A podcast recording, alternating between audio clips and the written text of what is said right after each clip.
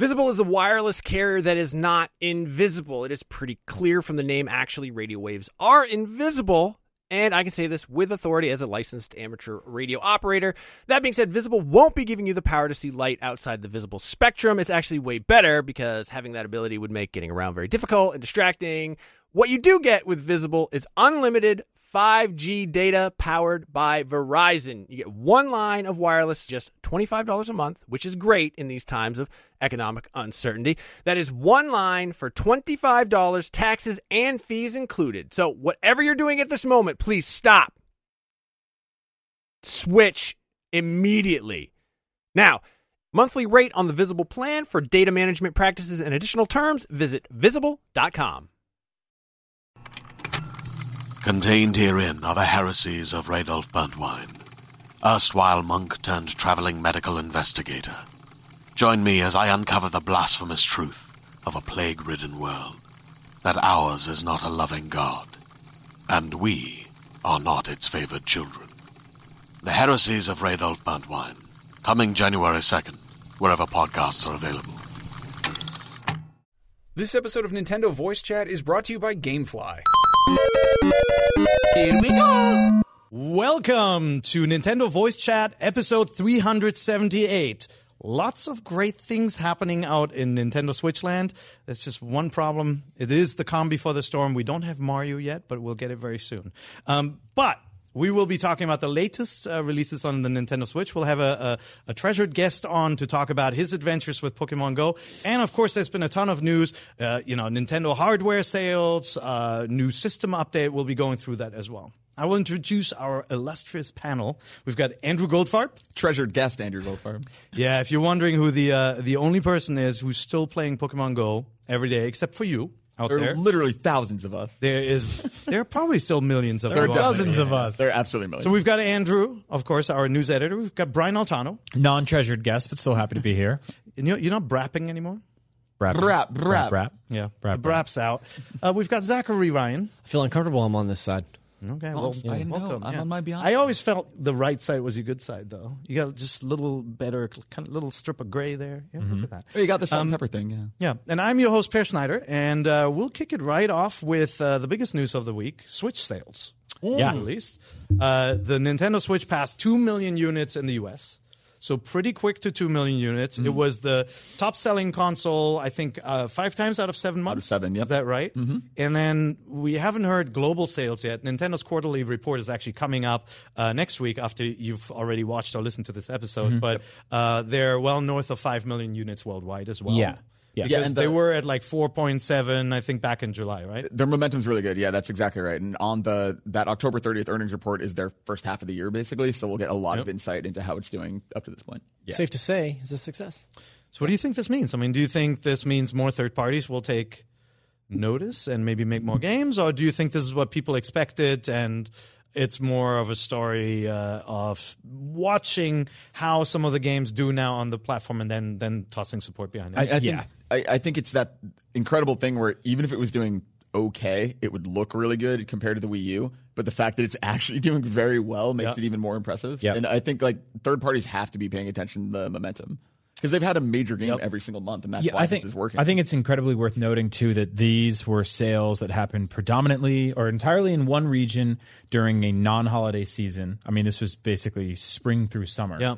Um, in a in a in a sort of a, a environment where there were supply constraints from literally day one. Uh, so this is still a success. I saw some people like on social media lamenting that this wasn't exactly like PS4 launch window numbers, but it's also like this is not this wasn't the holiday season yet. You know that had that sort of had the benefit of kicking off a console generation.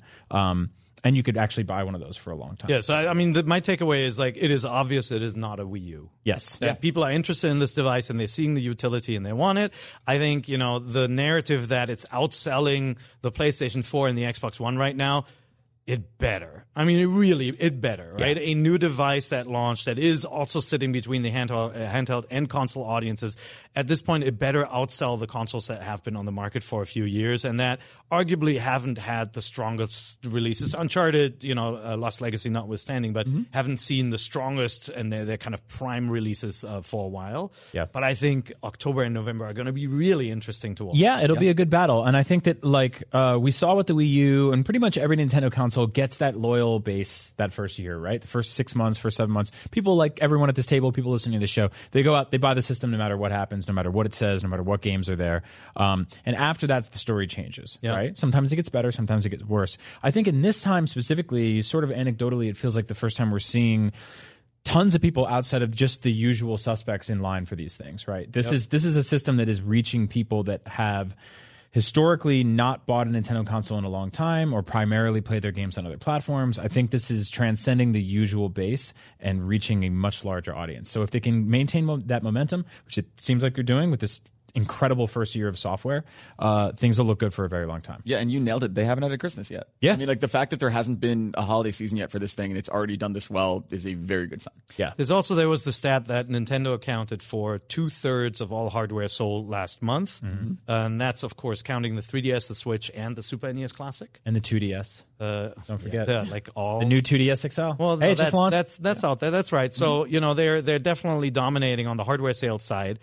Apples to oranges when you have devices at, at different price points, of course. Um, Rabbids debuted pretty strong. Mario plus Rabbids was at number 7 So you know definitely um, whether it's people hearing that the game was great or because of the Mario license, that game managed to get into the top ten, which you know that's not easy given uh, some of the top sellers that have come out over the last couple of months and games like Grand Theft Auto, for example, just can continuing to clean up on uh, on PlayStation and It's Xbox. also it's that weird thing where Rabbids launched towards the end of the month, so it has that weird disadvantage where it didn't have its first week sales counted towards Yeah. September because it came out in end of August. So Mm-hmm. it probably did better than it looks like it did. yeah, and then Samus Returns on the 3DS was at number eight, so Which that's is good. awesome. You know, Yeah. again, Metroid has never been. Uh, a, a huge seller, especially worldwide. You know, obviously, uh, Metroid Prime games all all are million sellers, but um, you know, it's it's not always been a shoe in for their franchise. And uh, Breath of the, the Wild was still at number ten. Yep. So that's the new um, Switch owners who just bought the Switch and are picking this game up. with Kart at 11, which I thought was interesting because Breath of the Wild is outselling Mario Kart, which we didn't really see the last few generations as a Zelda game outsell a Mario Kart. But maybe game. there's there are now people who had the Wii U and who are upgrading now, and they're saying I already have Mario Kart, I don't need this, and yeah, we'll Yeah. we'll see. Well, they would probably have Zelda too. I, I think I think Zelda's going to sort of bump in and out of the top 10 for a very long time to come. Yeah, and it's also just I mean the reviews have to be helping. Like it has to be a word of mouth situation where everyone being like this is the greatest game ever has to be helping it to some degree. Whereas Mario Kart, incredible definitive version of Mario Kart, but it's still you know a game that came out a year ago for some people. Yeah, I think Breath of the Wild has that sort of um, that Minecraft GTA factor of uh, their your your game is sort of defined by these insane moments and creativity and discovery of finding things and putting things together, and I think that is going to kind of delight people for many years. Um, people trying to jump in for the first time. Mario Kart, it's sort of like it's it's a known quantity at this point. Uh, Zelda, different story. So we'll see. Yep. Before we hit the uh, the next big topic, uh, I just wanted to uh, read a review from one of our fans. Um, if you love the show, please leave a positive comment or review us on iTunes if you're listening to the uh, the audio version. I know it's a pain in the butt, but it helps us out. So this uh, review comes from Shuba Luter. He just posted it. He gave us four out of five stars, and there's a reason for that. And I wanted to read that too. I really enjoy the show. I was ab- uh, recently able to find a Switch that I'm loving, and the input and opinions about games is very helpful in making purchase decisions. Two minor complaints. These actually apply to all the IGN podcasts I listen to. Please stay in front of the microphone while speaking. Yes, we will. Um, it's really annoying to try and listen to a show and have people fade away. Two, please find some way to stop the constant mic banging. Again, it it uh, it. Wakes it, oh, it makes it really hard to enjoy listening, watching IGN podcasts. Other than that, your show is great. Keep up the good work. Word. Thank you. I think that's actually very constructive feedback because I, as I was taking my meeting with the King of Germantown last week, uh, was listening to the podcast. Wonderful job hosting, by the Thank way. you. It was a really enjoyable uh, episode. But yeah, there was this noise the whole time, and, and I, I think we figured out it's been one of the mic arms hitting the table. Yeah. Yeah, it happened It's in games. actually- It happened in GameScoop too. It's you'll notice that there's coasters underneath. I can't believe we're talking about this. Coasters underneath these microphone stands because we did notice that the mics were, as the table and weight shifted, the mics were banging into the table, which we couldn't hear in the room, but obviously got picked up in the Yeah, microphone. we got a lot of theories in the comments. My favorite was that the board game Jumanji is buried underneath this table, and well We're- done. We're very sorry, uh, but hopefully it's fixed. If we're still making strange noises that are not emanating from our bodies in any way, um, please write us at nvc at ign.com and leave us a nice review on iTunes if, if you do enjoy the show. And uh, Luther, if we fixed it, give us a five star. Um, the other big story this week um, is. Um, it's, it's kind of a headline that I think people blew out of proportion out there. Andrew, you want to tell us a little bit about that? Yeah, it's uh, Sony Music Entertainment started a new publishing label. Yep. Uh, and they picked up a game called Tiny Metal that will be coming to PS4, PC, and Switch. And so I think people took that info and jumped to this incredible leap about Sony publishing games on Switch and how it was part of this new strategy. Um, I believe some people PlayStation is going third party. Yeah, exactly. Yeah. Uh, I don't think it's quite that intense. I think they just Sensationalist. sort of a um, a quick. Are you all right? I just, you know, like uh, while you were talking, I just drank like this. You spilled water. All over there? he, uh, he paired a spit take when he said Sony was doing third party. That's right. So, but Tiny Metal was a game that was in development for the Switch already. We saw it actually at PAX, right? It was playable there. It is a take on Advance Wars, and so um, it is true. Sony is making games for a Nintendo platform for the Nintendo Switch, right? Well, and again, Sony's publishing games being made for Nintendo. Like, it's not, again, this isn't like a first party Sony game. It's not like you're getting Uncharted on Switch or anything crazy like that. This is just Sony kind of putting out its arms into the indie world and, and making a smaller label for maybe l- like slightly smaller tier games. And they've been, you know, like Nintendo, Sony has been making moves in the mobile space before, right? And has has published um, games outside their core PlayStation platforms. Obviously, Sony also uh, under the Ericsson uh, Sony Ericsson label has done stuff on, on mobile before, um, has supported more platforms. I just thought it was really interesting. First of all, the the fact that they picked this up and they didn't say, you know what, Tiny Metal just uh, you know, uh, I mean, Area 35, the, the, the developer, published Tiny Metal for the Switch outside of this umbrella. We will handle the other two versions. They didn't do that. They basically took it all on. And it is a really cool footnote in gaming that this has actually happened a couple of times before. And uh, I, I thought it would be fun to go over some of the uh, examples of that. You know, obviously, way back when, Sony ImageSoft, you know, right up to the release, I think, of the PlayStation was a Super NES um, supporter. Unfortunately, making some of the worst games on the Super NES, but Sony ImageSoft, whenever They were saw the logo- sabotaging it. Yeah. Yeah. but they, you After know, that they, deal went south. That's how you Yeah. take that competition out. You put bad games on the other system, and then you launch that, launch that PlayStation. But they Go did the so throat. even, but they did so even after announced they announced a split from Nintendo, right? Nintendo, Sony were um, collaborating on hardware before. They announced a split, and they were still making the games like almost up to the release of the the PlayStation. So there's one. But of course, the biggest title, the biggest Microsoft title possible is on Nintendo Switch and was on other Nintendo platforms, and that's Minecraft. Yeah. So you know that's one of those moment, one of those weird gaming history moments where a company buys a huge brand and it's just you just can't dial it back, right? Yeah, I There was remember- even there was a switch in the micro, Microsoft press conference. Exactly. right? There was a Switch and Microsoft press conference built in that that uh, Minecraft trailer. But even seeing on Nintendo.com under the publisher section, seeing Microsoft listed there is just so surreal. To It's me. so it's it reminds me of when um, they ported Banjo Kazooie uh, or ban- what was it Banjo Nuts and Bolts right and then they also Banjo Kazooie and also uh, Conker have like idle animations where like they'll pull out a GBA or like a DS and you're like hey wrong system like it's kind of cute like I love seeing that stuff and so. it's obviously, I mean, Minecraft is such a phenomenon that I think it would be very difficult for Microsoft to say, guess what, it's Xbox and PC exclusive now.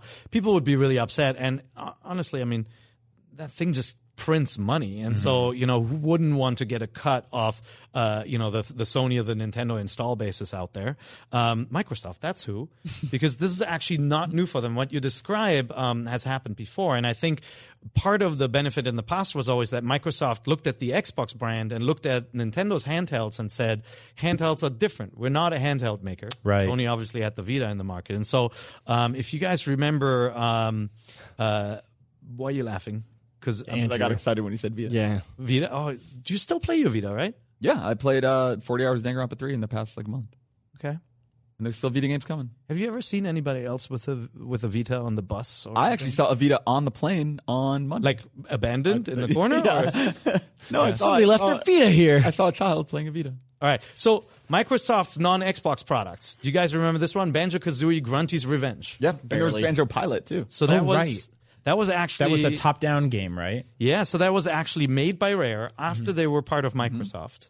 And uh, they published that game got published under THQ because Microsoft, you know, basically sub-licensed um, some of the titles that were in development to THQ. Right. So you had that one. You had Monster, Monster Truck Madness, which is also Mm-hmm. a Microsoft franchise. Tantalus made that. Oddworld Munch's Oddysee, Artech. Microsoft published it originally on the Xbox, and then you know, obviously the the game is now the franchise is now multi-platform. Sabre Wolf from Rare. Wow. Right, Yeah. which was them revitalizing their literal first IP. Mm-hmm. Yep, back in 2004, and then 2005 was Banjo Pilot. Yeah, and there was a Viva Pinata too, right? Yeah, the weird thing about these games is that they Yep. they brought back the pre-rendered graphics that mm-hmm. like they they pioneered on Donkey Kong Country and stuff like that. Very weird. But it's it, it's interesting, right? Like there's all this great code, all these games Rare was working on, and, and they were like, well, let's let's put them out, and then you know let's put some of our developers to good use, and and really kind of benefit from the install base of the GBA through a third party. They also had um, it's Mr. Pants. Remember that one? Rare's weird inside joke came out uh, at the time. Uh, also via THQ on the DS in 2005, Zoo Tycoon. That's also a Microsoft franchise. Uh, through Majesco, Age of Empires, The Age of Kings. Backbone actually made that one.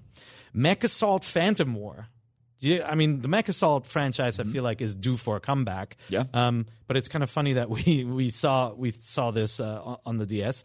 Uh, Zoo Tycoon Two came out. Viva Pinata Pocket Paradise, a really late rare game.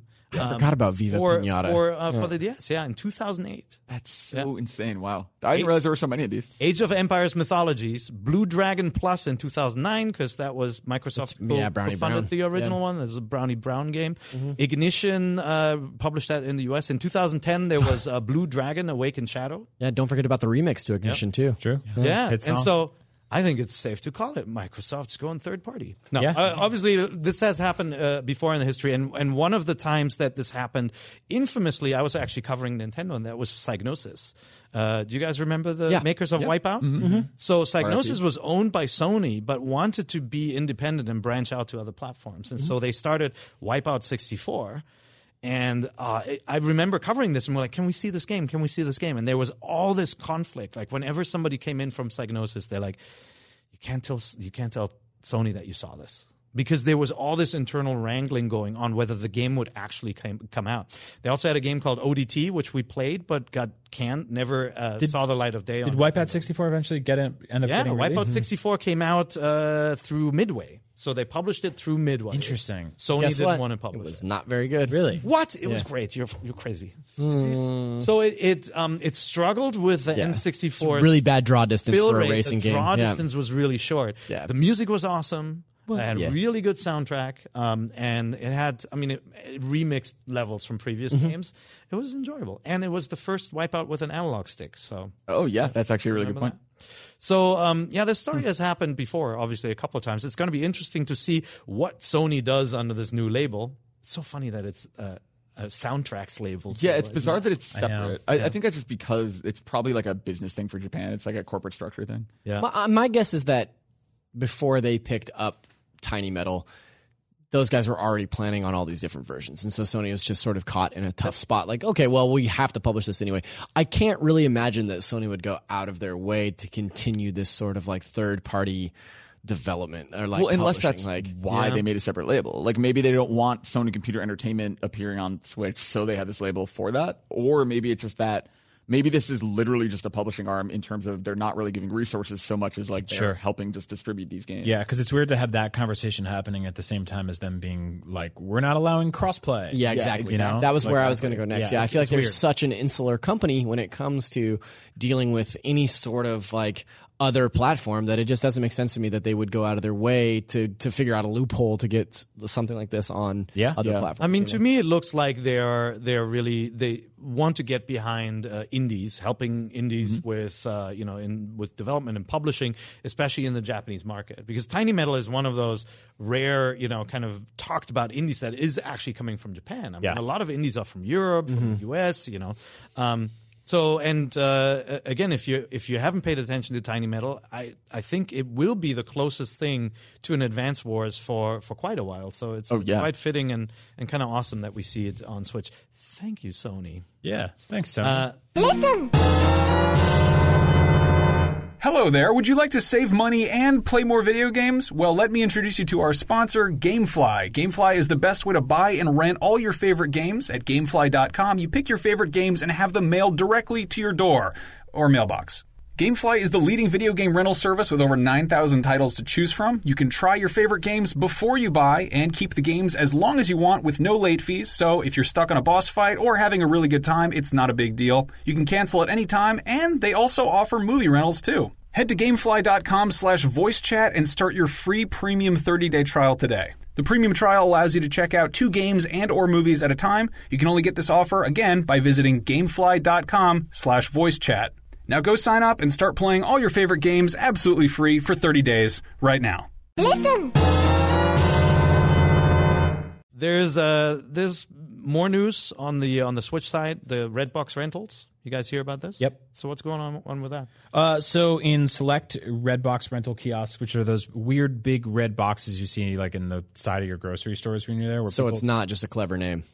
No, it's it's a literal red box. oh, red box, those big green circles that you see. uh, they were sort of like historically for movie rental, and then over the last few years started adding more games, which I always thought was interesting because renting games is not really a thing you can do anymore. Right. Blockbuster is gone. Gamefly. yeah, It's Gamefly, yeah. Yeah, and it's also like the the idea of like renting a game that takes like 60 hours to beat and then having to return it every two or three days. There's something oddly nostalgic about that because I did that all the time in the 90s. Um, so select cities are getting Switch games inside them, and some of those games include Mario and Rabbids, Pokemon, Lego Ninjago, and more. Meaning Pokken? Yeah. Yeah, gotcha. yeah. Uh, I don't think they're doing any 3DS games or anything like that. Yeah, I was like, but yeah. it's it's interesting to think that like they're loaning you something that's like the size of a nickel, and that you have to take very good care of and then return. Like Switch cases or Switch games specifically are not really the kind of thing I want to just go like throwing around with hundreds of people getting their hands on. Uh, I've also seen a lot of theft with those machines. People Yeah. sign up with bootleg credit cards and then sell the games on on eBay. So look out for that. Yeah, they know. I mean, if you if you do rent games, obviously there are no cloud saves yet Yeah. on uh, Yeah. on your Switch. So, So right now those are in Seattle, San Antonio, and Portland, Oregon. So Yeah, a lot of out. there are a lot of scams where people will like use a Visa gift card to get into a Redbox machine, take the game out, and put in like a weird cardboard cutout of a disc, and then when someone else goes to rent it authentically, Why does it have to open be a cardboard disc? Yeah, there's nothing in there. Why don't you put like a CD in there? Well, I think it's so at first glance it like looks like there's something in it. so when they check it, Oh. yeah.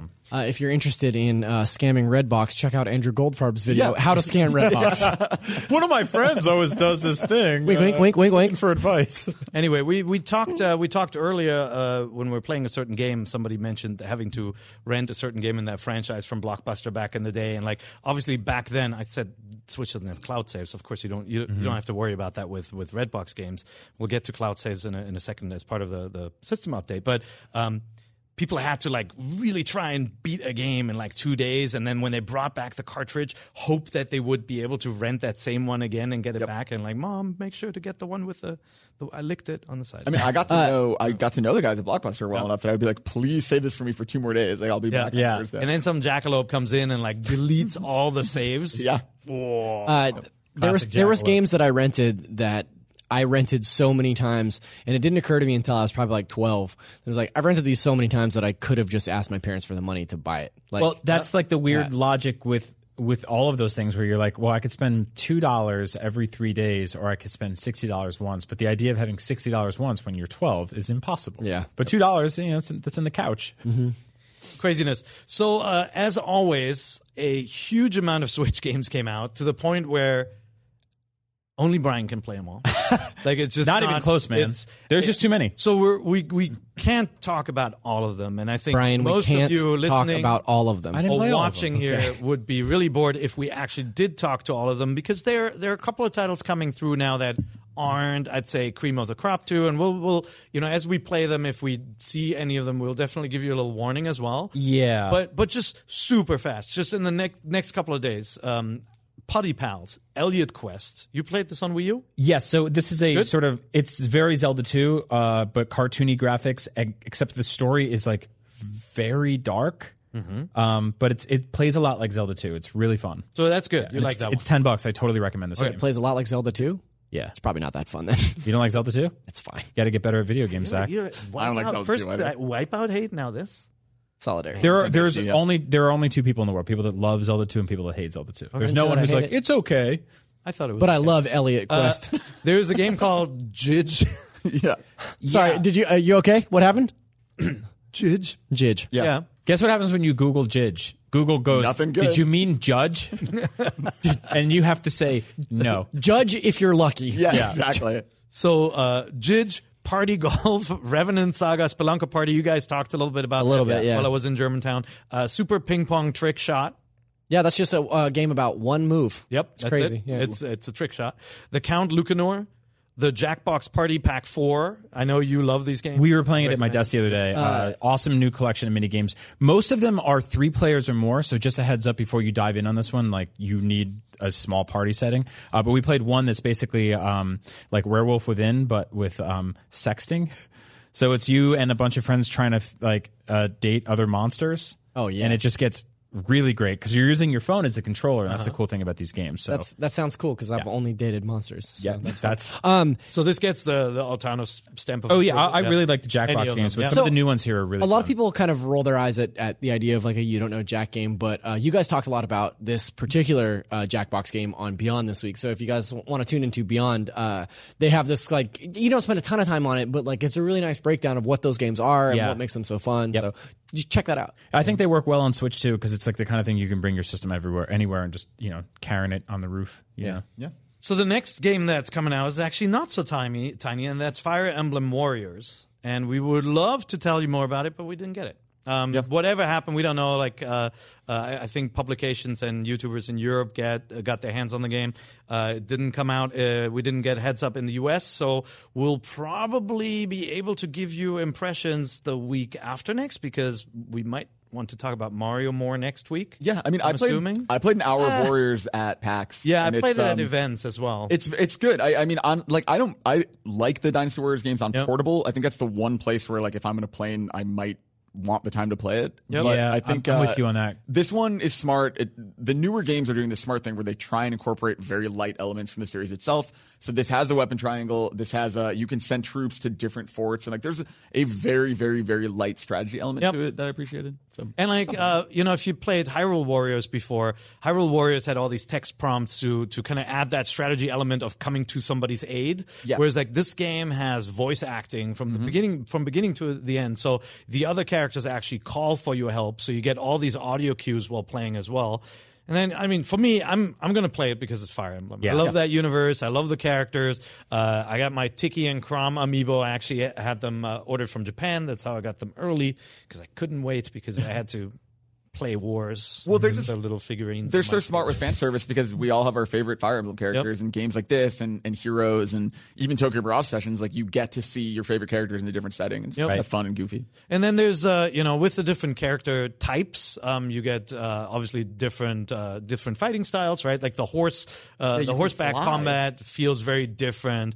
Uh, you know, between like within the class, they all feel very much the same, but uh, you know, a sword fighter feels very very different from an archer when you're playing. So you get you get a little bit of variety on that. that Yeah, and, too. and mobility. like there's verticality to it. Like if you're on a Pegasus, you can go vertically up, like above Yep. and crash down. Or like if you're uh, on horseback, you can go very fast. There's like the archers have range. Like they mixed it up enough that it's at least more than just mashing a button. Right. basically.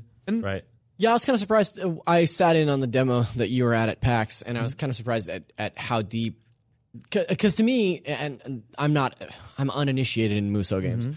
but to me, those games are just button mashing through crowds, and it looked to me like you had a lot. There's a lot of strategy going on, sort of how you were planning to, uh, like w- where you're coming from when you're attacking, where you're moving to next in Right. terms of like the bigger battle, and also I was surprised at how story driven it was. Mm-hmm. Like I think you can't make a game with the words Fire Emblem on the front of it and not have like a, a at least halfway decent narrative. Yeah. So I thought that was kind of cool. so f- so far the word is that the narrative is not But- quite halfway decent. Oh, yeah, yeah, no, like, but but we'll see. I mean, it, it looks like it's very simple. Mm-hmm. Um, but I do think you'll be smiting a lot of. Do you think a lot of people will yell Chrom? I feel like uh, that's Yeah. one of the tenets of that I game. Just so. like a lot of people just yelling Chrom. Yeah, I mean, I think Hyrule Warriors is the best Zelda game of all time. So hopefully this. Oh God, I don't know. Kidding. Same. Why For the record, invite very- Same. Back? That's just.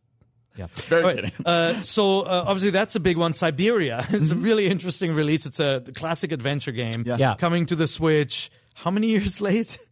Very many. I mean, this is a this is a game like uh, early 2000s. If you guys remember Syberia back then, we're not. You know, the PS4 was a twinkle in someone's somebody's eye. This is generations ago. Uh, that's coming out on the 20th for 30 bucks, which I think is a lot of money, Right. Um, for an old game, even though it got a little bit of a, a, a kick on the visual front. Yep. Yeah, I mean, it, It looks doesn't better, look that yeah. old. Yeah. Yeah. Uh, and there's here. there's what three of these games, and they're launching one every couple of weeks on Yeah. the Switch. So you'll you'll have the trilogy eventually. So if if that's you- what you're into. Yeah, if you like, I mean, if you like kind of like the slower paced, ponderous adventure games, uh, you know, this this is one of them. Yeah, it Um, looks really interesting. I, you know, I, I, I'd say there, especially with the Telltale, uh, Telltale series coming. Um, I think there's some, some other options here, but you know, I'm, I'm looking forward to playing this. I'll, I'll Yeah. give it a shot and, and see what it looks like. Uh, Just Dance 2018. I know you're dying to play this. Well, All the, so- all my favorite Did you songs. say wool? Well, the wool. Uh, it's made of wool, like uh, much like Yep. Yoshi himself. No, uh, the the interesting thing about Just Dance is that it's probably going to be the last ever physical Wii game. Uh, this is coming to Wii, Wii U, Oh, yeah. 360, Holy cow. PS3, This is coming to. Wii. Yeah. Oh man. So, So because that game is sold gangbusters on Wii, right? Exactly. so there's like a decent chance this will be the last physical Wii game. I mean, we'll probably get one more Wii U game. I would Galaxy Just. Dance 2019. I mean, seriously. Yeah. Yeah. but I, I'm. It's it's crazy seeing the Wii logo on something like that. Means this is what 11 years after that system launched. Yeah. Yeah. crazy. Well, these games always do tremendously well, and they're not, um, you know, they're not the most technical motion games, right? They they take simple, um, simple movement cues, but uh, I, I'm sure Ubisoft let out a collective sigh of relief when they saw these little suckers. They're tiny; you can put them in your pocket, you can hold them in your hands, and so uh, I'm curious to see how the motion tracking is on uh, Just Right. Dance because it is definitely a step forward over the Wii U, and you know, a machine set exclusively used. Uh, mobile phones as your your motion detector. Now, this is the first Just Dance game on the Switch, right? Uh, 2017. no, la- there was a launch one. There was, There was a launch one. Yeah, Yeah, yeah, yeah. and No, that was the the first game yeah. that we knew was officially coming to Switch. That was the second after Sonic. That's So- oh, yeah, okay. Yeah, that That's was when it was right, still NX though. Yeah, that got announced at last at E E3 2016 Yeah. as a NX game. yeah, that's right. Then there was uh, Night Terrors, uh, also out on the on the 24th with Just Dance. Uh, Wulverblade, you played a bunch of this. Yeah. So uh, let's It's been out for a So week. this actually came out like a couple weeks ago, two weeks ago, yeah. um, and we just kind of missed it. Yeah. I think there was a just deluge of, of games last week. I think week. that's and- probably like speaking candidly, that'll probably happen. Yeah. I mean, there's just so many releases every week for the Switch that it's it's hard for us to keep up with everything. Everything. Yeah, but I think the interesting thing about this one is that it seems like a lot of people kind of miss it. Um, and I'm here to say uh, you should go back and play this game because it's really, really, really good. Yeah, it looks really Um, cool. The art direction is awesome. So basically, it's a it's a and I, this sounds funny, but it's a uh, beat 'em up based on actual history and that i know that like evokes things like you know genji 3 massive enemy crab you know uh, that kind of that kind of era but um Do you have uh, like authentic blue picked face paint and stuff? like Basically, that, yeah. or- So, um, I, you can play this game like you know Double Dragon with swords and run around and beat up bad guys and cut them in half and pick up their arms and heads and throw them at other enemies. It's incredibly violent. the The battlefield gets covered in blood as you play. Uh, you can play two players at once, which is really cool. Um, but the interesting thing is that after you beat a level, you can watch a video like drone footage of the area in in you know in England where this battle actually took place historically, and then you get to see the cartoony version of it in the game. Uh, there's also like profiles on characters and on weapons that you find in the game. So all of that is optional. You can just dive in and be like, "What is the history behind this sword?" Yeah. Or you can just be like, "Cool, I get to cut the guy's head off and throw his arm." I mean, you can tell it's a passion project, right? Where a developer really loves a certain aspect of history or lo- loves a certain feature, and then just Yeah. nuts with a game. And and I, I always love it when when there's this this extra information. Like I'm playing Gran Turismo, and it has all this car porn. It's so right? It's yeah, like you can watch videos from like that Audi and Mercedes made about about the history, and like I just love that history, extra. or even about like the type of leather Yeah. they use. It's so Exactly. it's I like I, I I really like this because I feel like um first of all people are getting stupider. Second of all, supplemental con- content is usually something you have to dig up on your own, Mm-hmm. and people just don't do it. Um, I'm guilty of it. I go home and I I push a button on Netflix and it shows me a movie, and I'm, I'm like, oh, that's good. Here, dummy, watch this. Yeah, is Hey, that why companies like Google are failing? I think so. I mean, the idea of like giving you more information on something you know about is something you have to seek. And these guys uh, have been working on this game for five years. Uh, it's called Wulverblade. It's really cool. I will say though, uh, it's very difficult. It's one of the tougher Switch games. It pushes back a lot, and then the checkpoints are not as liberal as I'd hoped. I hope there's a like an update because I'm getting my ass kicked in this game. Um, like you'll die on a boss and it'll kick you back a little bit in the level. You have to play through a bunch, but get good as they say. So it's it's Switch's Cuphead basically, where you have a Yeah. challenging game, uh, obviously more fighting than, than shooting and jumping. Yep. for two players. a lot more blood. Yeah. than Cuphead. Cuphead is actually very violent. Is it? I don't know. I haven't played it. No, it's not. Great. My Thank- son, thanks my for the son and I report, are, are playing it, and it's uh, Is it violent? Is it bloody? no. You just get very frustrated with each other. Yeah, because you're like one second away from the end and you die, and then you start all Yeah. over. Who's and like as one Buckman? player can revive the other player. You got Right. this last ditch effort to get somebody back. Well, uh, speaking of frustrating, I played a game this week that uh, I has sadly have to report to uh, not buy. Mario Odyssey. Mario Odyssey. Hey. They really dropped the ball this time around. I don't know what they're doing with that, man. No, uh, it's called Don't Knock Twice. It's uh, one of the first sort of first person horror games on Switch. I know we've seen a bunch of those hit Steam over the last few years. Uh, I really had high hopes for this one, despite the fact that it's kind of loosely based on a horror movie that uh, almost no one saw, uh, that didn't get good reviews either. But this is a game where you sort of search a house for clues until you find out there was a murder and you have to resurrect a, writ- a witch or something like that. It's confusing.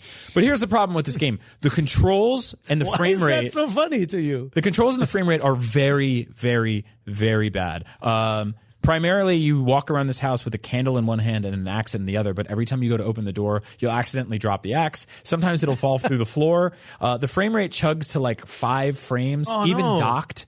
Uh, it's very dark, even when you kick the brightness up. It's just not very fun. It's sort of just a trudge to get through this thing. Uh, and it's also a very short game. So, um, avoid this game. Hold out for better horror games. They're coming. We're getting Resident Evil in a, in a little while. So Sounds terrifying to me. You're telling me that if you dropped an axe and it just phased through the floor, that you wouldn't be scared? That is, a, I mean, that would Freak be hell out of me. that would be a very scary thing to happen. Insanity effects. Mm-hmm. Yeah. How you you really liked Rogue Trooper Redux?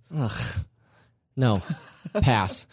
So this is a 17 year old game. You haven't actually played come it, have to you? Switch. No, but I've heard everybody talking about it on every goddamn podcast at IGN this week, and I don't understand why.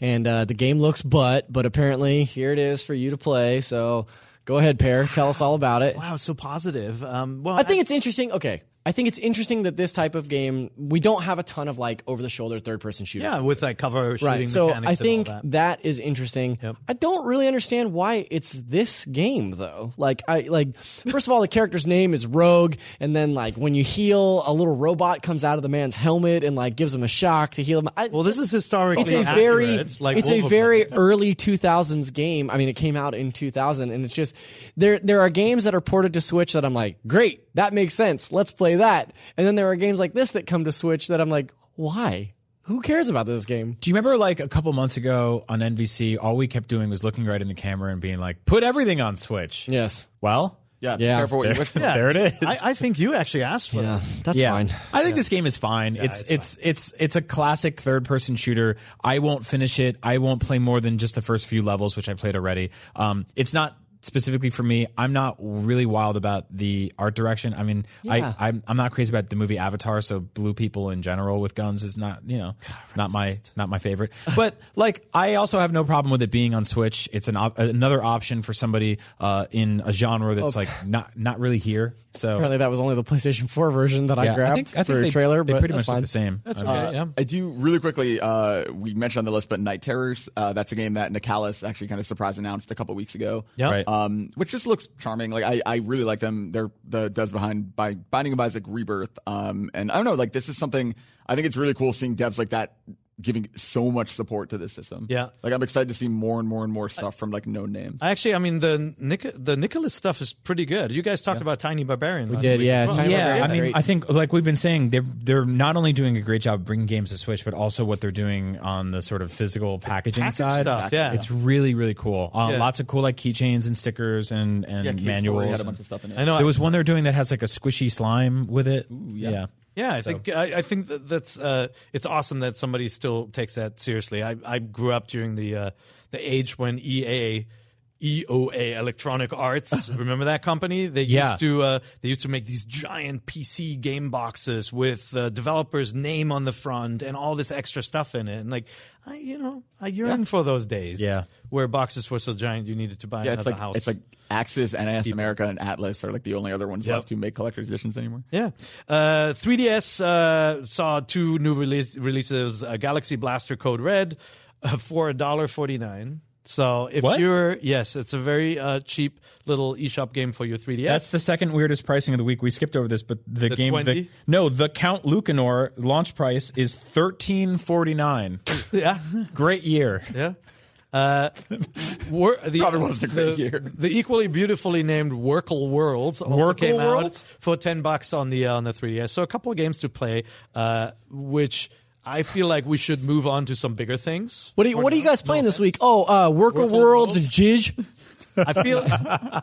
I feel like you guys were lucky that you came out the week before Mario. Just saying. I know. I think people are going to be pretty, uh, p- pretty busy with their switches.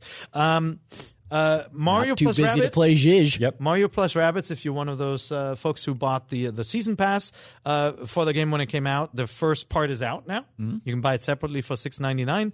It's a new co op campaign. It has uh, five exclusive co op maps, and they're um, I think per level, right? And then they Yeah. um, no, it's eight new ultra hard challenges. Oh, in good. each And world this is- secret chapter. This So- is actually a lot like the Zelda season pass in that this is sort of the challenged version, and then there is a story thing coming Yep. later. Yeah. and I think that's the one that'll It- be exciting. It's good to hear uh, that this is what this uh, update includes because uh, if there's one thing that I could say about Mario plus Rabbids, it just wasn't hard enough. Mm-hmm. So bring on the ultra Did hard Did you play some of the challenge stuff in, in Mario? No, It's literally no. impossible. I I know. refuse to believe anyone. I it. I played through that entire game on baby mode and I beat it by the skin of my teeth. Yeah. So Yeah, I went back to some of the challenges and like I I started to seek out the easy ones first because I felt like I needed that progression. Right. Yeah. It's so mean. They get really hard. Yeah, Holy there's some. moly. There's an uh, one of the like bonus challenge things is like to escort Toad across the map. Oh, yeah. and it's like so hard. It's like so unbelievable. why is it always Toad? There, there, Yeah. are there are a couple of Toad missions Yeah. like that, but yeah, it can be especially when there's a chain chomp involved.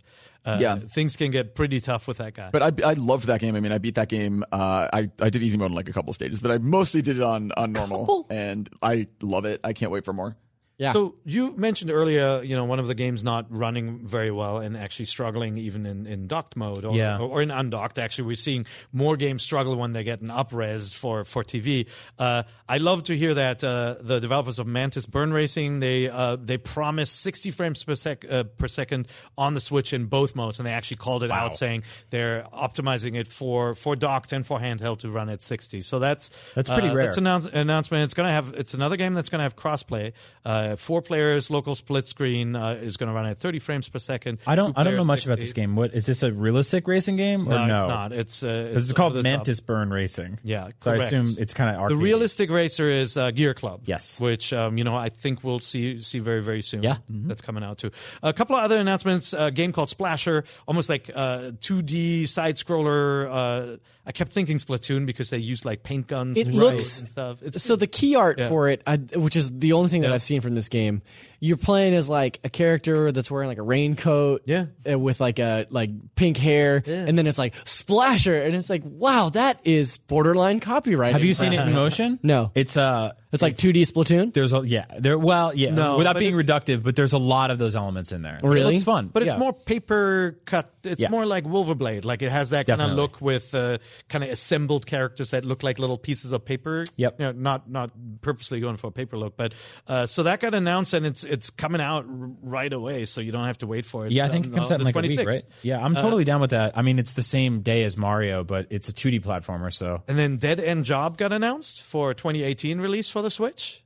Dead End Job. Yeah, there's a. a, a I mean, I've I haven't played it, but uh, why is that funny to you again? Uh, Dead End Job got announced for me in December of 2014, but I, yeah, I got to think about these things I say to Zach. um, last time he laughed, it was because you mentioned the witch. No, it was really? beca- it was the way that Brian described it. He was like, I don't know, there's like a murder and you got to resurrect a witch. I, it was fine. So what happens if you're watching the show uh, on IGN or on YouTube? What happens whenever they cut to the other camera and you can't see us? Zach will ra- laugh about random things and look at me. So Yeah. He's a, he's a giggly boy. He's a I like giggler. Zach. A giggler. he's a little giggler. Yeah. Uh, uh, Doom. little giggler. Doom got a date. Yeah. Finally, And- November 10th. Yeah. It's, Crazy. it's not- Poor Worst man's stuff been anyone single will ever for years. He's been swiping. He's been swiping right for two full years. Couldn't get a date, but now Doom has a date. Uh, It's hard to find. It has a hell. Doom has a date and it has gameplay videos, which I've watched to as like sort of a graphics comparison type of thing. It looks good. and it has motion controls. Yeah. So you could do a punch, Yeah, I might be able to do some go around and just do a chainsaws. punch and everything. Okay. This is a really like Doom for people who don't know is it's the core game on the cartridge, and then you can download some some of the other like multiplayer features. So the multiplayer is there, but the map editor is Snap- not. yeah, Snap Map Snap is Map not is it. not. Yeah. But I mean, it's still incredible. This is on there. It, Doom.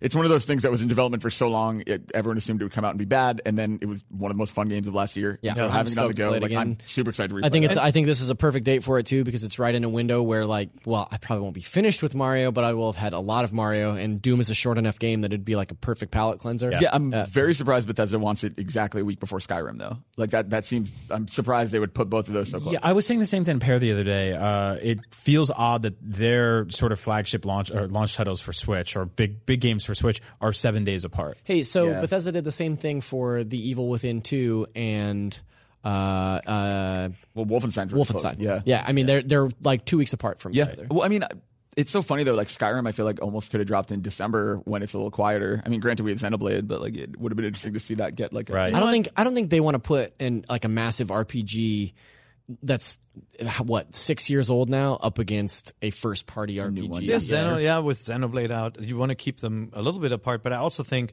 Bethesda probably has pretty detailed demographic um, data on who bought their games before, Mm-hmm. and they may have looked at this and said, you know what, the the overlap between these two audiences. Wait, is which just which do you low. which of those games do you guys actually think is going to sell better, Xenoblade or or Skyrim? Skyrim? Skyrim. I, I think the same thing. Yeah. yeah, Xenoblade's pretty niche. I feel like. Well, I You think just the- never know with with Nintendo fans, though. I'm surprised with Skyrim. They could have done it on November 11th, which is when it originally came out. It came out on 11 11 11. So Oh you are the God, only one who edition. remembers that. That is Yeah. the issue, though. Oh, that's true. Yeah. Fair. Do you Fair actually remember that, or did you stumble upon this? Because I, I that was the year I started here. My first, my, I started in uh, Pulls up July. sleeve, year. it's tattooed Yeah, I have my, my start date tattooed. He throws a party for Skyrim. No, I just remember because that was that was one of the busiest days. Like this year, it's October 27th. In 2011, it was November 11th. There were like just a bunch of big games coming out that day. when What- did Breath of the Wild come out? March third, two thousand seventeen. Yeah, March 3rd. When did the Dreamcast come out? Nine nine Uh, September 9th, nineteen When did the. PlayStation 4 come out? Uh, November 24th? 2013. I know the day. November Twenty third, Yes, two thousand What day did you catch all Pokemon in Pokemon Go? I haven't yet. Okay, we'll talk about that later. Uh, Mario Party. Uh, go go look up the uh, new trailer for uh, Mario Party uh, uh, Top 100. You can God, see some of the on challenging. Switch. Me too. I wish it was on Switch so bad. Like it just Yeah. looks so cool, and like I love some. I have such good memories of some of those like the N64 mini games, and I just I'm not going to play this on 3DS. Here's the thing fall. about There's here's no the, way. and I can't remember. I'm sorry if I've said this on the show before. Uh, the thing about playing Mario Party on a 3DS is some of those games require this motion. You know what I'm talking about? Like the, the the palm to joystick, Yeah. like circular motion. How are you going to do that on a 3DS? I'm sure they optimized that, don't you think? Yeah. you have to do the two finger thing. It's not going to just on the screen itself. Like. Yeah. Um, hopefully. Yeah. Anyway, wa- watch the trailer. You can see? I can think see they some pulled of the back stuff. on that after all those kids went to the hospital with Mario. remember how they, they had the to issue bird. gloves? Yeah, send gloves out. Yep. That's right. What a bunch of idiots. yeah. And the little white pixie dust that would form around uh, analog sticks always Yep. was always really good. That good. was hand. Um, They also showed how the Human um, hand. just just Ground hand. hand. that was not it. Uh, they also showed how amiibo work. Um, you know, you can use Goomba and Koopa Troopa to unlock these mini mini game packs, Mm-hmm. uh, but you can also tap them for like ten to fifty coin rewards. Uh, this is a Cheater. w- along with motion controls, I feel like that's one of the most persistent. Um, discussions in Nintendo fandom, right? Like people, there are a lot of people who say, "I don't want to play a game with motion controls. I hate the motion aiming in Splatoon." It was funny when I when I picked up Rogue Trooper, I was trying to immediately aim with the uh, by tilting the device, uh, and obviously Mario comes out and you can play it any which way. You don't have to use motion controls if you don't want to. It gets a little easier actually play with motion controls. Um, but like this this whole kind of loot box um, uh, discussion also spread into Nintendo Land as as Amiibo basically being these kind of you know gating stuff behind DLC. In this case, the the content being amiibo, physical Right. amiibo. Yeah, people were scared about that even when Metroid was coming, and Yep. people thought the hard mode was The hidden hard mode was behind the hidden. amiibo, Yeah. So it sounds like though Nintendo is kind of loosening up and being careful and just always saying like, oh, you can get to it faster if you do it this way. Well, and that's why so instant gratification, right? Amiibo are really controversial in speedruns too, Yeah. because for Zelda, it's a complete game changer. yep. Get the horse way faster. Yep. Uh, Yeah. Yeah, I, I, I'm always fascinated to see how they incorporate amiibo, especially into games like Mario coming up that use every amiibo ever released. Have been like Yoshi did it. Like like every amiibo has some kind of function. Do you think you're going to scan every amiibo in Mario just to see what it does? Oh, of course you will. Yes. Every single one? Yes. All of them? Yes. Wow. Unless there there's like a pattern where you know it just you only get coins and you don't care. Like if Yeah. you know, I'm not going to do that. But like if there is a chance that, was the thing- some random ones unlock something, Yeah. Well, the cool thing is, Peer has that massive amiibo shelf here at work, and with the Switch, you can just walk up to it and just. Pick I was gonna say, do you think that you is it like a yeah exactly? You just rub your switch against. Oh the, yeah, just like yeah. Because I, I remember on the Wii U having to like lug in the box of amiibo and scan them one by one and then bring them out because my Wii U didn't work in the other room, and Yeah. I had yeah, it was a pain in the ass. yeah. Miss you, baby. So, uh, also, fin- final humongous news item is that the Detective Pikachu movie will start filming in January 2018. Yeah. So it's real. I thought Yeah. this thing would get canned. the rumors, the the This is my favorite news of the week. attached- Yeah. it will never happen. But the actors rumored to be attached are like Hugh Jackman, Ryan Reynolds, Ryan Gosling. I think is one of them. It's like all the biggest stars. The Rock? as the voice of Yeah. the Rock as the Yeah. voice of Pikachu. Yeah, Can you imagine if The Rock was the voice of Detective? I can Danny absolutely DeVito- I thought Danny it. DeVito was supposed to do this. No, that was the fan Yeah. favorite. Yeah. Should have happened. also, just a reminder, we still don't have that game in the U.S. and only Yeah. episode one came out in Japan. It's an episodic game. Well, let them shoot the movie. It'll come out at the same time. I agree, yeah. Uh, Rob Letterman is directing it. Uh, you may have seen Shark Tale, the, Or the movie Goosebumps. that was not Finding Nemo. Yeah. Uh, and then, yeah, Goosebumps. That's probably a movie you love. Oh, love it. No, I don't like it. I've never seen it. it's. I mean, it's supposed to be cute. It's Yeah. Jack Black is in it. Like, Popular, popular with the kids. Never right? saw it. Yeah, I think they- yeah. aren't you they were a kid once. Never was. Yeah, long yeah. time ago. yeah, it's crazy. Zach came out exactly like this. Came out the womb. came out the womb looking just like this. Yeah. Man, Oh man, Yeah. a handsome young man. George Lucas. a handsome man. Uh, Nintendo Switch. I hope you guys are all rocking it. Got its first system update. So you know, uh, we are at. Uh, It's the fourth system maybe, I, update. maybe I shouldn't show the screen, but um, it's we're at uh, 4.0.0, Mm-hmm. uh, and the system update. I wouldn't call it. You know, earth-shatteringly huge, but it was significant. It wasn't just a couple of fixes or shortcuts. It had a couple of uh, significant features that they added. Yeah. So medium-sized. What do you, what do you guys think? Uh, I had a very interesting reaction to this because Mm-hmm. the news when it broke that this the- you know when they put the, the patch notes up online. Uh, I got really excited because the, the the top two things are file transferring Correct. Yes. and headphone support. And we Well, were just talking about well, I- the headphone support Yeah. was, was buried. They didn't actually announce. Right, Yeah, right. yeah. But like that that was one of the things that, that that started trickling out like later in the day. It was like, oh, you can finally use headphones. But because it's Nintendo, there was a caveat to both of those things. Like, yeah, you can transfer your save, but can you transfer it back? It also takes the save out of your Switch and puts it on another Switch. Oh, right, It right, doesn't duplicate it. It's not copying. And then also the headphones, it's not you have to have a USB adapter. So it's like I have the Sony Gold headphones that have the USB Bluetooth adapter. Oh, so those will work. So those will work, but you have to buy a USB C adapter. yeah, unless you, I mean, So you then you've got the so then you've got the USB C adapter and then the dongle for the Sony uh, headphones. Yeah. So it's like that you've got this peg A- a coming off of your yeah. so no native Bluetooth a little piglet's support tail. yet. But I don't um, even know if it has Bluetooth. so I mean, it must because of the con- the Joy-Con. Yeah, it has Bluetooth. Yeah. Right, Just but it's like, it for- but what- not for headphones. But hold on, what you could do though is you can um, you need the USB C adapter because obviously the Switch has a, a USB C port, a smaller one, which I actually think is really cool um, when you're on the go. But you can plug in just a standard USB uh, headset now into the base. So if you plug it into the base, you could use your. Oh. Okay. If you put your dongle in there, does it fit? I hope it fits. When you put it in there, you could be using your your wireless headsets do in they? your room. This is this is a, an ignorant question, but do they sell hardwired U, USB C? Uh, Oh yeah, because all the new MacBooks take those. Yeah. So like all the new MacBooks, the only port on them is USB C. Yep. it's not Thunderbolt. It's it's, It's USB-C. literally only, all so they make USB C to USB, USB C to Thunderbolt, USB C to Lightning. Like they all exist. So I could just buy ostensibly I could just buy a pair of USB C headphones and use them exclusively for my Switch. You could, Yes. or Question you mark. could just use the very standard Yeah, but here's the here's the rub. Headphone port. I also I I have an iPhone 7, so I have a Thunderbolt headset. Oh, oh yeah, So, yeah. yeah, yeah, yeah. yeah. Here's the thing: when you travel now, you just have 90 tails and ropes and yarns and cords and There has to be a better way. Yeah, well, they can't agree. All those people need to go on like a fishing trip together and just nail down the format. I'm hoping Sorry that'll for banging be the table. I think that'll be Only one. USB. Here comes all the YouTube comments. Watch five, out. Five years. That'll be USB C. Yeah. Don't, by the way, if you're listening to this and you think headphone means headset, don't get confused. You still can't use um, that connection to chat with people. True. Um, you still have to use the app, of course, for, for your games. But That's right. the This big- show is still named, ironically, Nintendo, Nintendo Voice Chat. Uh, so USB headphone support was part of it, but they snuck that one in, and so I, I don't, I, I think they didn't explicitly didn't break it out because they didn't want you complaining about it. Uh, Aw, it's a small update. They did also uh, an undocumented change was that they added more granularity to the playtime display. Remember, it used to say played for a little while, up to like five hours or Yeah, something. up so now yeah. it'll say played for an hour, played for two hours. So they added the lower playtime displays onto it. Th- honestly, it's such a nerdy thing to say. This is the feature that I'm most excited about. Yeah. Because I remember in the first days of Zelda, way back in March, uh, texting people like, oh, I, I think I'm this many hours in. I feel like I'm this many hours Right. in. And because it didn't, I think it's, I think it was up to 10 hours before it started registering how many hours you'd actually played. And even then it was only in five hour increments. It was about 10 hours, about 15 hours.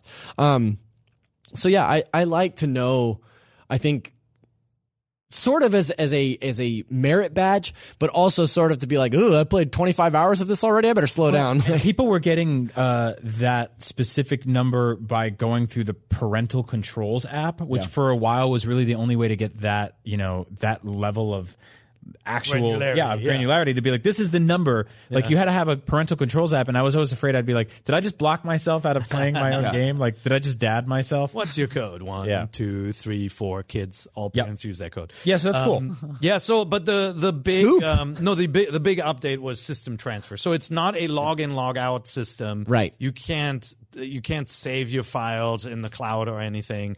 You're still your purchases are tied to a system, but you can now try you can transfer an account. I mean, anyone who owned a 3DS understands this concept, uh, or who transferred a, a Wii U to a Switch, even. But or I mean, a Wii to a Wii U. But in this case, what would would happen with me? So I had a Switch, and all my kids had accounts on my Switch, and they played games on it. And my daughter racked up like hundred hours in Splatoon two, and then she got her own Switch um, for uh, for her birthday, and she had to start all over. So what you can oh. now do is you take the sub account, you can transfer it with the saves. So it for parents who are looking to buy another Switch, this is perfect. Yeah, But for it- sure. I, I think it's just fascinating because people who have been part of the Nintendo ecosystem, I think, kind of understood this. Yeah. People who came not having had a Nintendo console, like Dan Stapleton, or someone who really suddenly came back into this world, totally are shocked this isn't like a Yep. cloud save system, and I think it's kind of hard to explain. well you're still at the point where like if someone takes your switch and walks away uh, your stuff's gone Yeah, Yeah. that's and that has, that's, frustrating. that's the the number one thing I want fixed above all else is that I don't want to have to get on customer service and be like, "It's me, I swear." you Yeah. know, like that's stupid. Yeah, one of our listeners actually wrote the uh, NVC at IGN.com uh, mail mailbox and uh, said, you know, his his switch is broken. He had to send it in, and he's Yeah. really annoyed to get that letter back from Nintendo who, that basically says you're screwed with your saves Dude, and the, all that. Right? the Like, letter from Nintendo is just insult to injury at that point. it, and it's, it, his story was like a, incredibly disheartening, by the way. Just to see, it's like, okay, well, my thing is gone now. It's been stolen or whatever. Or I got got lost in a flood or a fire. Now what? And they're like, sorry, like you don't exist. Your save files are Yeah. gone. They said we Oh, can this wasn't even a some. repair. This was a loss. Yeah, it was- yeah, loss, and it's it's yeah, Such a it's bummer. really sad. I hope they get around to It- fixing that. I feel like it is it is coming. It's Yeah. just Yep. like one by one. And speaking of one by one, they shipped this device with a capture button, and they said in the future you'd be able to capture video clips, but at launch you'd be able to snapshot pictures, Which I did a lot of. Yeah. Here's the update in 4.0. The update is you now have a limited DVR function. So right now you have 30 seconds. Uh, Kotaku UK published a report, Laura Kate Dale this morning, that supposedly the plan is to expand that. That they're trying to get all first party games right now. Mm-hmm. Then third party games they want to bring in like you know Rabbid stuff like that. Once all devs are supporting 30 seconds, then they're going to roll out an hour, two hours, whatever. Or I mean, sorry, a minute, two minutes, three minutes. Yeah, Right. that's going to be uh, that's going to be interesting. Whether Nintendo is going to create a system where they claim those clips too, like they Yeah. do on YouTube. Yeah. but, Seriously, yeah. But um, so the, if you haven't tried it yet, update your system. Go into system settings, update. You also have to update the games though. If they don't update by themselves, just you know hit the hit the plus button on the menu while you're on them and, and force a, a software update Mm-hmm. because uh, uh, Zelda, Mario Kart, Splatoon, ARMS they already support this. Basically, when you're playing and you did something awesome, press and hold the button. If you Mm-hmm. just tap it, you'll take a screenshot. If you press and hold it, you'll get the last 30 seconds will be saved. It has a little icon in the top corner that says it's recording. So you don't have to hold it and do something. You hold it to activate the saving of the last 30 seconds.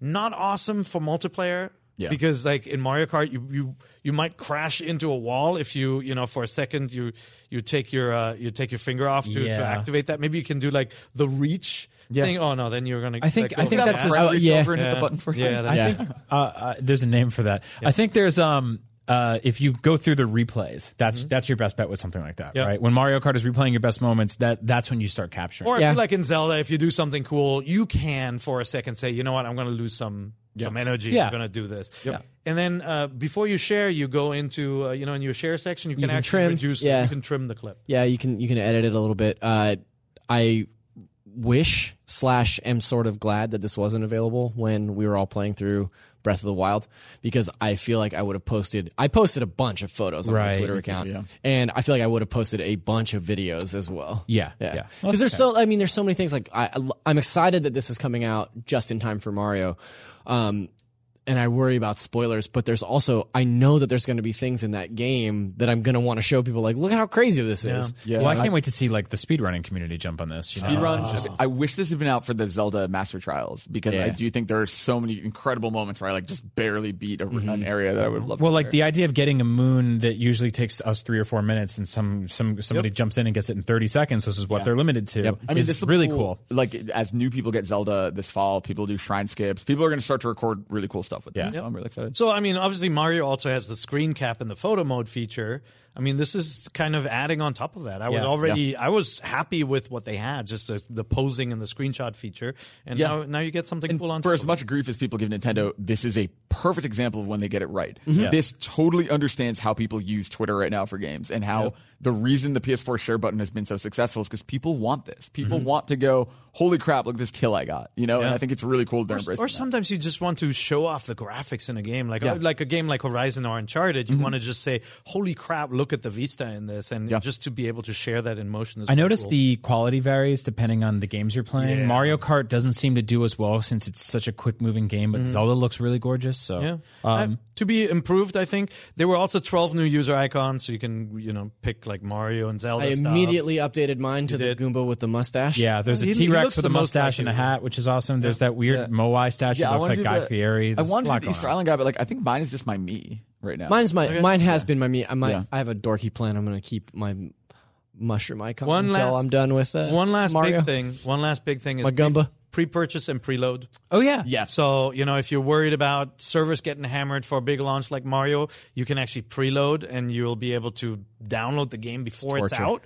And then, you know, it unlocks uh, when it's supposed to. So that's a that's really good news, I think, too. And then one super quick thing Mario Kart was also updated to version 1.30, and they Mm-hmm. fixed a horrible lingering bug with the blue shell where player number two gets hit by the blue shell. I liked that. Me too. I got really place. mad at this note. Yeah. Really? I, this is a legit strategy for me. Oh, it's terrible. Yeah, you gotta guys screw over horrible player people, two when you get that blue shell. There- There's hand. also there's a buff for uh, players who trail far behind to get better items. So Yeah, that- that always- you trail. You're like coin. You're like, come on. that always seemed Oh, odd to me Banana, because I felt like in older Mario iter- Yeah. Mario Kart iterations that that was just built in. Yeah. So- yeah, I- like you, it used to be like you would get lightning if you were in last Or place. Bullet Like, Bill or something, Exactly. yeah. And Yep. yeah, yeah. I feel like that was missing for sure. So Andrew, I, I kind of made I referenced your obsession with Pokemon Go already, but Yeah. I um I saw this. I mean, first of all, I asked Steve, "Where's Andrew?" And Steve said, "Andrew is in Austin." You don't want to know because he wants to catch a Pokemon. It's called so that the Vision was, Quest. and I said, I said, Steve, I hope we didn't pay for this. Did we? Yeah, we yeah, paid you for paid for it. What happened? What are you doing? Uh, so This is a question we've been asking Andrew for you know, months. I I'm a completionist in a lot of games. Like in, in Zelda, I've gotten every Korok seed. I I have done every side quest. Uh, that's the way I play games. Pokemon Go is a game where the world map is the world map. it's it's the real world, and so there there are Pokemon that are locked to specific regions, And to complete my Pokedex, I I've been to Japan. I got the Japan exclusive Farfetch. I've been to Europe. Uh, I got uh, I got Coincidentally, let's Yeah. put it. Let's Yeah, put it. no, you were work. there for work and Yeah. coincidentally caught these Pokemon. And so He did the- not pitch us really hard to go for no reason. And so the very last one I needed uh, is it spawns in the tropics, uh, and and that includes the southernmost uh, portion of the United States. So The flew down. tropics. so we are we are enabling your addiction in a way. Yeah. Y- You could say that, or you could say that you're excited to have someone embracing a game with millions of players that is keeping up with the community. Where will it end if there's like uh, They're adding uh, 130 new ones in like a month, so it's not going to end. if there's like a ice Chiquita monster and you have to go to the North Pole, will you go? He'll go. Okay. I, want to go to the North Pole anyway. But yeah, I would do that. Here's, he won't just go though. He'll like hoodwink you guys into sending him Yeah. using some like backdoor. You know, he'll be like, "Oh well, you know, uh, we're doing a visual gallery of ice levels in games," and then obviously he's, he's in Greenland. You know? There's a there's an independent uh, games developers conference in uh, Reykjavik that I need to attend. Uh, He'll- it'll be like that movie Camp Nowhere where they fake summer camp for the whole summer. God. Yeah. he'll come back and be like, "Wow, what a trip that was! I did all these interviews, and it's like, oh, yeah, it's me, a, a developer." Hey Steve, if you're listening to this, uh, it's all authentic. Uh, no, I mean, so here's the thing, right? The real, the real nuts and bolts of this is Pokemon Go is a game that was gigantic. It was, it, I mean, traffic wise, I don't know if people know this, but it is one of the biggest games in IGN history. It, it outpaced E3 for us. Like, like, Just uh, no people joke. accessing like game help and articles about Pokemon Go. It was Yeah. freaking It was humongous. a phenomenon, and I think now, like, kind of the, I, I almost did this to make a point. To be fair, like Pokemon Go, no, seriously though, like Pokemon Go has millions and millions and millions of players. It is still in the top twenty-five, top fifty app store week to week. Even when there's nothing new, it's on the charts. But there's very little left to do in it. I think there's a lot of fatigue right now among the. Oh, hardcore is that why everybody else stopped playing? Uh, but everybody else didn't stop playing. I think right now there is this community of players who are really engaged in this game, but they're looking for new content. And like Gen three, they just announced this morning. Gen three is coming. We uh we get five new ones starting tomorrow for the Halloween event. There'll be more in December, and they'll, they'll roll out all of them in 2018. But like the game needs more than just new Pokemon, and I think it's time for them to embrace a lot of the things that have been really successful in the main series games. Like Andrew, make that's- them proper RPGs. That's all great. What did you do in Austin? I went there to catch Corsola. I went there. How to catch- did you catch Corsola? we drove around the city for five hours. And Who's we, we? looked for it. Who did you drag into this? Uh, Blaine Gibson from Rooster Teeth, who Yep. who did me the favor Blaine. of driving around. Blaine's awesome, and Thank he got really into it too. He Thank you for taking care of our Andrew. Yeah, exactly. Uh, it was it was genuinely really it, it kind of brought me back to why I loved the game in the first place Mm-hmm. because you know that real world feeling is cool. It, it's cool driving around and having that sense of like no other game does this. Like we talked, like we reached out to a bunch of local Pokemon Go players in Austin, and they gave us a bunch of tips, and we were going to the places they recommended where they've caught their Corsola. It's in a the past. secret society, huh? It, it feels they like probably it. talk about us when we walk by. Yeah, that's probably true. Yeah. Do you have like a word for non-Pokemon Go players, like like losers? muggle. Yeah, like yeah, a muggle. yeah. Well, uh, no, obviously we're we're, we're, we're making fun of you, but uh, it's it's pretty awesome that you've been that the game just kind of stayed with you and that you keep going back to it. Yeah, and I mean, I love. it- It's going to be interesting as we get into Gen three, Gen four, when it's Pokemon I have less of an attachment to. Like for me, Red and Blue and Gold and Silver were my Pokemon games. Yeah. Like those are the ones that really got me into it. As we get into Ruby, Sapphire, and Diamond and Pearl and stuff like that, I, I really have less of an This is, attachment. this is not about attachment. This is about compulsion. You're going to get them all because you have to get them all. You didn't. You didn't have an attachment to all the Korok seeds. You just did it because it was there. Uh, This Andrew is the got all the you Korok think. seeds before finishing the game. yeah, he did. Yeah. yeah, I still haven't beaten Ganon. I'm like 200 and lord. something hours. You don't want it to end, do you? No, I'm going to do it. I'm going to do it before Mario comes out. I would never fall slave Hurry to up. an addiction. Yeah, for yeah, collection exactly. and Hair would never. What's up? Yeah, I, what's up, Tiki? I think it is important to point out. I think it's important to point out that that yes, we give Andrew a lot of crap Yeah. for playing Pokemon Go, and yes, a lot of commenters did because he wrote that article. But I feel the same way about like Andrew is part of a very small, very passionate group of people about a game that is. Very influential and very here. important. It's no, that's what I'm that saying. small of a community. That's what I'm saying. It's like it's like I kind of liken it to the same way that like when we were giving crap to a bunch of like de- hardcore Destiny players. You know what I Mm-hmm. mean? It's like we might have moved on from that game, but you see something in that game that isn't for everybody, and it's not necessarily like it might not be our cup of tea, but you love it and you feel the need to like keep playing it and keep seeing what the game has to offer. And I think that's awesome. I- I think what's also so- I think it's cool that you conned your way into a trip to Austin, one of my favorite Yeah, I was going to cities say, in the like, world. what's so specifically insane about this, and I mean that in the best way possible, is that it is getting. It's not just like playing 600 hours of Destiny. Because that's something you could do at home. You can never leave the house. You'll never meet anyone. You are getting on airplanes and you're getting off. You're actually sometimes as the airplane is taking off, staring at your phone. Yeah. phone. Yep. Well, but it's also like I, I get out, Which is the world. funniest I mean, thing, by the way. You just see like, ah. It's also like I've walked over the course of 15 months. I've walked 1,300 miles according to the tracking in the app. That, is that why you're so svelte? 2,200, yeah, maybe. Uh, 2,200 kilometers. So, I mean, it's like this game, if nothing else, it's just an awesome fitness app. Yeah, you've just staying fit. Did you at least get some barbecue to counter that in Austin? Uh, we got really good Mexican food. I didn't get barbecue. Dude, Did you queso? so good. We get queso. Of course we did queso. Uh, how do you feel about the news that uh, the next Pokemon game will be the last 3DS Pokemon game? Uh, I mean, thank God. Honestly, like I, I'm excited for Ultra Sun and Moon. It is that, and then Persona Q2 eventually are probably the last games I will put real time into on my 3DS because I just I, I want to draw that line. I'm surprised. I thought they would continue and maybe support both, but that's putting all the power behind the the Switch. And I think also- maybe maybe the phones. I don't think Pokemon Company really has a B team. Like I don't Yeah. think Game Freak has like a like they make the their Mystery Dungeon. There's like Magikarp Jump. Yeah. And there's Pokemon Go, and there's these spin-offs. But when it comes to the core games, they don't mess around. And like they want their A team on that Switch project. I think after Ultra Sun, Ultra Moon, like they want to go all in, and that's exciting. Can you tell me what exactly you said when you were in Blaine's car and you finally caught Croissant or whatever her name is? Uh, we, we caught it by the Capitol building, and I don't know. There's there's video of me catching it. I can It's the say? same. It's the same reaction that he probably got when he Mr. caught Mime? Mr. Mime Yeah. last year after Gamescom. Andrew was rapidly approaching the limit to Pokemon that he could catch. Like he almost had all of them, and one of the last ones that he needed was Mr. Mime. Rapidly you can only approaching the you're up. limit that he could that his friends could Literally withstand. withstand. Him Yeah. walking around beautiful foreign countries doing this Yeah. on his phone. But he. real. It was great because Brian has a video. You should tweet this out, by the way, of Andrew finally catching Mr. Mime in Amsterdam. And Andrew literally goes like this. Like, here, let me see your phone. Here. He goes, he does this. He goes, I got him.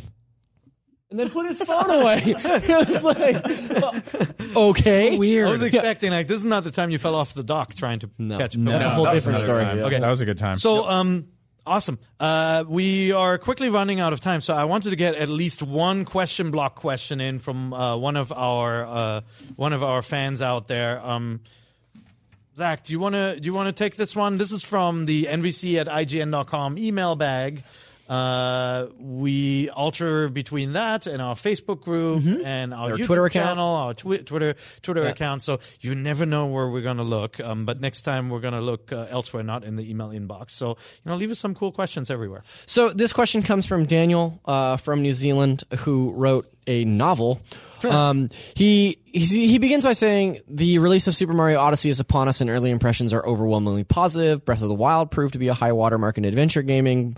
Yada yada yada. So here's my question. Uh, which type of gamer are you? A Mario person or a Zelda person? I want each panelist to reveal once and for all which series they value most. Note, the series you don't choose is wiped from the history of gaming forever. So Daniel from New Zealand, that is a tough- horrible thing to say. You drive- I'm so mad at this question. a couple of days before the How release of you. Mario, uh, the Zelda franchise. I, I, you know, th- my favorite gaming franchises of all time, favorite gaming series is the Zelda series. I mean, Ocarina of Time, Link to the Past, Breath of the Wild, Wind Waker, they're all at the top of my list of, of favorite games of all time. So I would not be able to do without them, but that's a really horrible thing to make me pick between that and Mario, which is so close I can taste it. Yeah. Yeah. Uh, God, this is so so Zelda guy.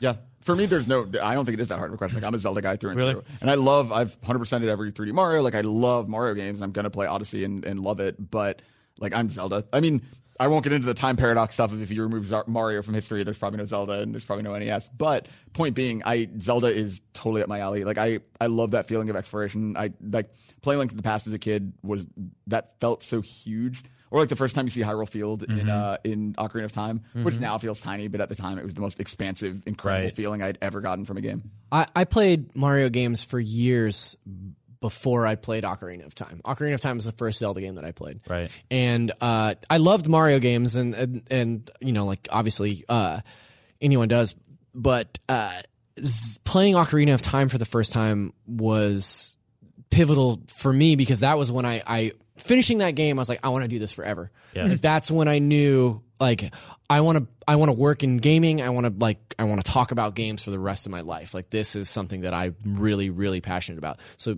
yeah, also Zelda, Zelda for me. you too. This is incredibly. You usually for me. disagree with us when we're all Well, and I'm and I'm gonna do it again. Are you Um, going to add a game to the list? A new game? No, no, that's why I choose Star Fox. Yeah. Uh, I wish. Um, no, uh, the Zelda, franchise is incredibly uh, connected to my entire history in video gaming. I, I I don't know. I can't picture. I can't picture video games without thinking about like solving a dungeon or beating a boss in Zelda or traveling across Hyrule Field for the first time.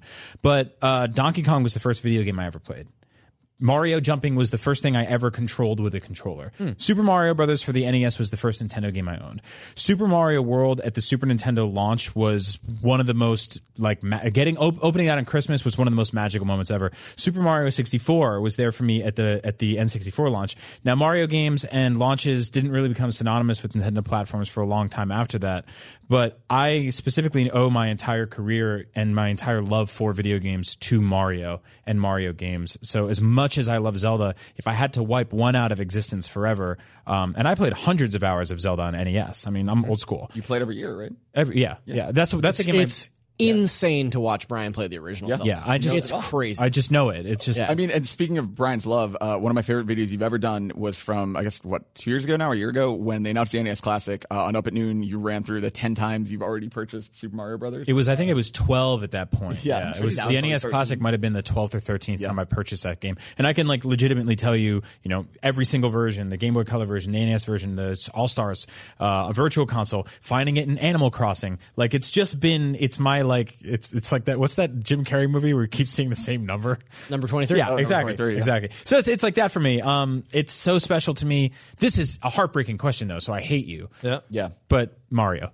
Wow. And so Daniel actually had a second part to the question that was when we sit down and we vote on game of the year, isn't the fact that Nintendo has these two presumably amazing games, right? All the word on the street on Super Mario on Mario Odyssey is that it's fantastic. Yeah. Daniel made the point that maybe this will split the vote um, within uh, our editorial team. We've been talking about that. So, But yeah, but we are but we're not quite as Machiavellian as that. It's not a Mario or Zelda question for a lot of us because we actually employ a point system when Yeah. we vote for the first time, and then we get together and we narrow down the pack and we have discussions. I think there are years when a dark horse has won because of this, though. I, I think like it could. last year. yeah.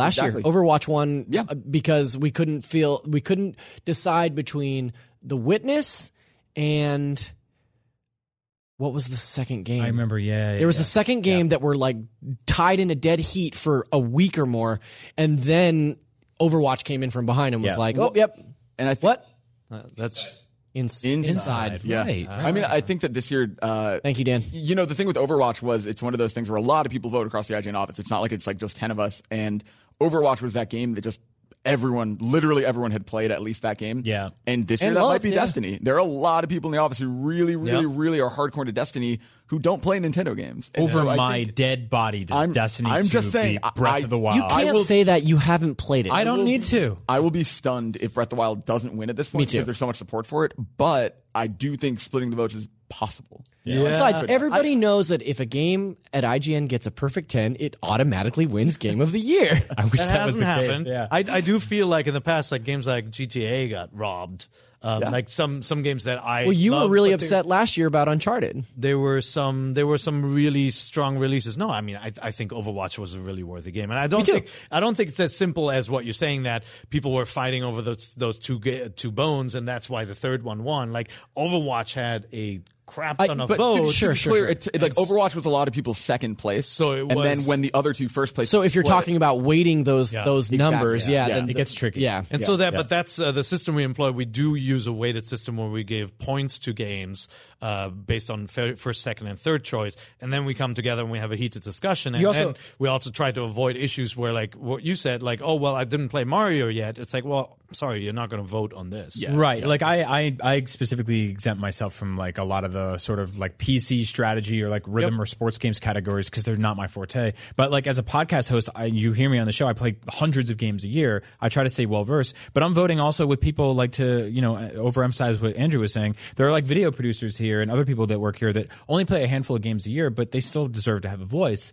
Uh, and so it's weird like it's it's games like overwatch it's games like zelda that sort of like transcend that core out loud spoken group of like podcast hosts and personalities and those people and writers uh and it's the kind of stuff that reaches the whole staff and the zeitgeist stuff that was happening around zelda like those conversations Well, I we're gonna think- see we're gonna see the same thing. That But my- I don't think we will see the same thing with Mario. Like, not to take anything away from Zelda. Zelda is incredible, and I love that game. But I do think there was a little bit of novelty to the fact that you were playing it portable for the first time. Yes. And that novelty isn't there anymore for Mario. And so I do like it'll still be incredible, but I think that Zelda kind of had that edge in terms of the way you think of it as that first console experience on the go ever. it also there was conversations what like what what's your character wearing what i mean you're going to see that in mario too but also like it's an open world game where we all went and walked in different directions and we were having water cooler conversations where i was just like i'm over in this is in this zone you're over here i fought this like a ice hinox like i was like what the hell is that you know Yeah. we're having weird ass I, talks I It think sounded there like will be talk people for a like that with there. Mario, but like Mario has to be damn good Yeah. Yeah. to unseat Zelda. I do think that uh, a lot of outlets will will come down on the side of Zelda unless Mario Odyssey just is so surprisingly awesome. Um, and hopefully you'll hear a little bit more about that good next week when we actually get to play this game and get to discuss it at length. And by that time, I think our review should also be up, right? Uh, the review goes up the 26th at 6 a.m. Pacific Standard Time. Well, there you go. So, ladies and gentlemen, thank you so much for joining us for another episode of NVC. Uh, we hope you enjoyed the calm before the storm discussion, as one of the biggest games in Nintendo's entire catalog is about to hit the Nintendo Switch, one of their fastest selling consoles ever. So, maybe good things will happen right there. Good recap. so buy one can- now if you need one Yeah, this is do- the this is the week If you're still on the fence and you're like, yeah, I'm going to buy one for Mario eventually, it's like November might be rough. Just like what percentage of our audience do you think stuff- is listening that doesn't own a Switch? you would be surprised We get we get You would be emails surprised. to NVC Sound off in the saying- comments below. We get we get emails to NVC all the time f- from people saying can't wait to play this on the Switch. Yeah, I've gotten Uh, we've gotten the Switch emails on Renaissance. Beyond from people being like, I don't even own a PlayStation console. It's just these guys are goofy. yeah. No, that's true. Uh, where can people find you when you're not on this wonderful show? Uh, they can find me uh, on Twitter at Zacharias D. I also run the Nintendo Voice Chat uh, Twitter account, which is at NVC Podcast. And also coming on Thursday, the 26th at 6 a.m., it's the triumphant return of Linked Together. And we'll be playing Super Mario Odyssey. Nice. So tune in uh, to Super Mario Super Weekend, Thursday, Friday, Saturday, Sunday, Monday, five episodes in a row, Yep. kicking it off with a real bang. For uh, for clarity, that's Zach and I playing that game with one Joy-Con in each hand, really just trying to make it work. Uh, I think I'm going to be controlling the jump legs this time. Oh, and you- yeah, we're gonna do a were not to switch. Jump. and yeah, so I'll be jumping camera. Is that this I'm- is going to get? yeah, it's gonna get This is going to be bad. Yeah. So make sure to watch it. Uh, where can people find you, Andrew? Uh, I'm Garfep on Twitter, which we're now joking stands for going all around finding every Pokemon. uh, and uh, speaking of Pokemon, uh, as much as I joke about that trip, uh, I did write a piece that's on the site now that's kind of about my little adventure, but also kind of about the state of the game and what they desperately need to fix for it to keep doing well. That's it. Join us again next week on NVC when we all get the thing. Brian's Agent Bizzle. Goodbye. oh, you didn't say your name. Hey there, it's Rachel Ballinger, and I am extremely excited to invite you to Rachel Uncensored. It's my podcast where I sit down and get real with my friends and celebrity guests, where we talk about all sorts of topics. And sometimes we might be under the influence when we do so. We cover things from personal stories to hot button issues. And it's the only place on the internet you can find an uncensored version of me. It's a side of me that you might not have seen before because it's not the most family or brand friendly. But don't worry, I'm still sort of slightly a decent human being. If you're intrigued, then make sure you check it out. New episodes drop every Wednesday. You can find it on Apple Podcasts, Spotify, or wherever you listen to podcasts. Trust me, you won't want to miss out on the fun and candid conversations we have here on Rachel Uncensored.